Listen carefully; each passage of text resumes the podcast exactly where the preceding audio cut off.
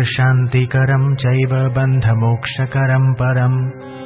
स्वरूपज्ञाननिलयं गीताशास्त्रमिदं शिवे। यं यं चिन्तयते कामं तं तं प्राप्नोति निश्चयम्। नित्यं सौभाग्यदं पुण्यं तापत्रयकुलापहम्। सर्वशान्तिकरं नित्यं तथा वन्ध्या सुपुत्रदम् अवैधव्यकरं स्त्रीणां सौभाग्यस्य विवर्धनम् आयुरारोग्यमैश्वर्यं पुत्रपौत्रप्रवर्धनम्।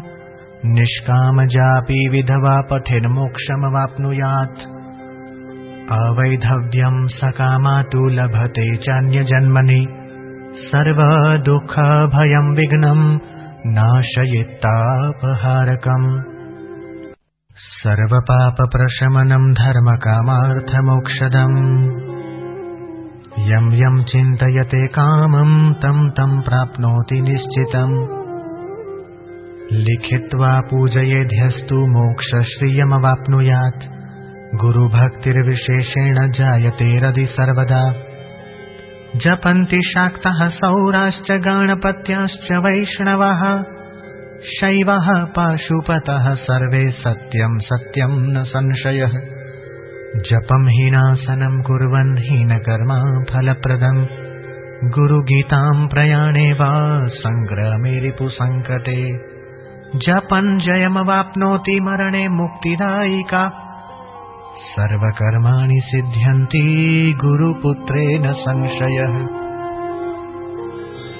हे शिवे, यह गुरु गीता रूपी शास्त्र मोह को शांत करने वाला, बंधन में से परम मुक्त करने वाला और स्वरूप ज्ञान का भंडार है। व्यक्ति जो जो अभिलाषा करके इस गुरु गीता का पठन चिंतन करता है, उसे वह निश्चय ही प्राप्त करता है। यह गुरु गीता नित्य सौभाग्य और पुण्य प्रदान करने वाली तथा तीनों तापों का शमन करने वाली है। यह गुरु गीता सब प्रकार की शांति करने वाली वंध्या स्त्री को सुपुत्र देने वाली सधवा स्त्रियों के वैधव्य का निवारण करने वाली और सौभाग्य की वृद्धि करने वाली है।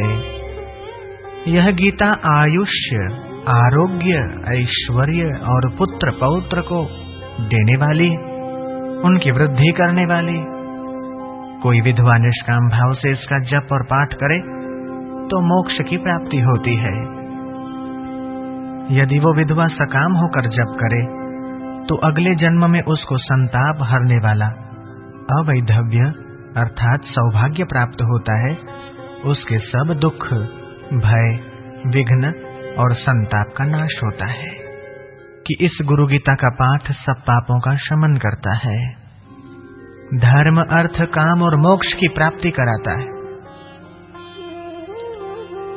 इसके पाठ से जो जो आकांक्षा की जाती है, वो अवश्य सिद्ध होती है। यदि कोई इस गुरु गीता को लिखकर उसकी पूजा करे तो उसे लक्ष्मी और मोक्ष की प्राप्ति होती है, और विशेषकर उसके हृदय में सदा सर्वदा गुरु भक्ति उत्पन्न होती रहती है। शक्ति के, सूर्य के, गणपति के, शिव के और पशुपति के मतवादी इसका अर्थात गुरु गीता का पाठ करते हैं। यह सत्य है सत्य है, इसमें कोई संदेह नहीं। बिना आसन किए हुए जप नीच कर्म हो जाता है और निष्फल हो जाता है। यात्रा में, युद्ध में, शत्रुओं के उपद्रव में, गुरु गीता का जप पाठ करने से विजय मिलता है। मरण काल में जप करने से मोक्ष मिलता है। गुरुपुत्र के, शिष्य के सर्व कार्य सिद्ध होते हैं।